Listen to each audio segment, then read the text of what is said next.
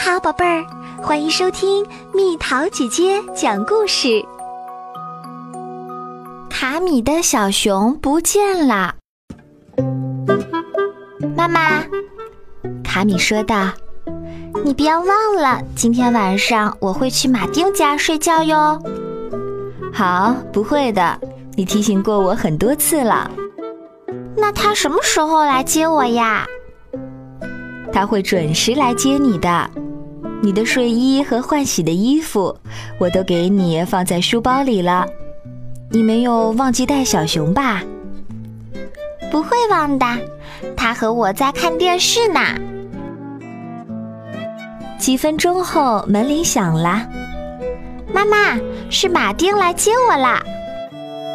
卡米高兴地跳了起来，亲了亲妈妈，又亲了亲爸爸。然后牵着他的表弟马丁一起出发啦。半小时后，卡米到了马丁的家。他们在房间里玩起了娃娃和小汽车，然后穿上睡衣吃晚饭去了。吃过晚饭后，舅舅吉约姆说：“现在睡觉去喽，马丁。”你还是抱着小恐龙睡觉吗？是的，爸爸。我要抱着我的小熊睡觉。卡米边说边在他的书包里找，但是可怜的卡米翻啊找啊，还是没找到。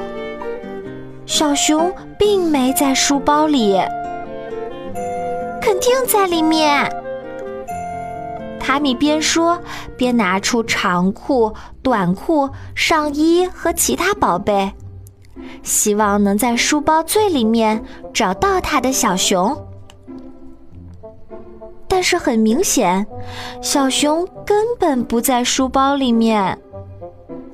我怎么睡觉呀？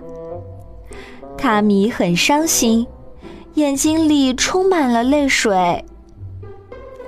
你抱着我的小河马吧，马丁提议道：“你会发现我的小河马很温柔的呢。”但是这不是我的小熊啊！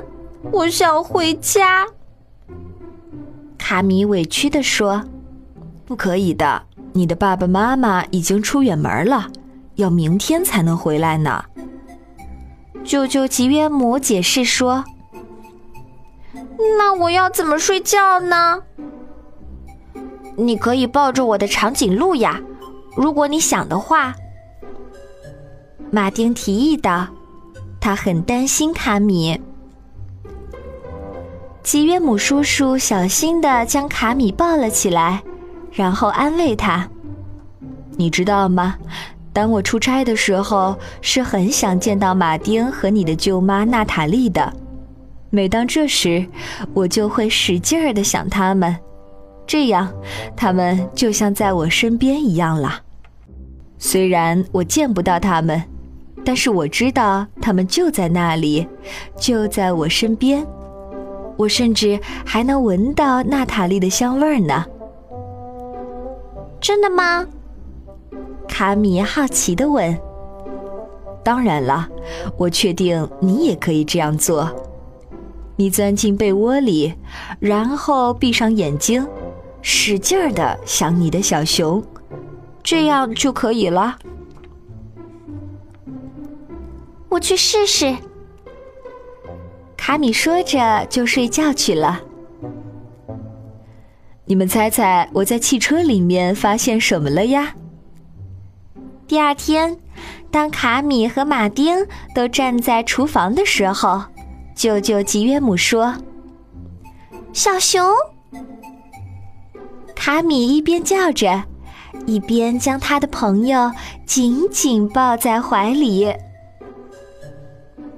卡米很高兴的对大家说：“昨天晚上呀，我使劲儿的想他，然后我深深的吻了他一下，竟然就像平时一样睡着了。”小熊告诉我了，它喜欢在床上睡觉，不喜欢睡在汽车里呢。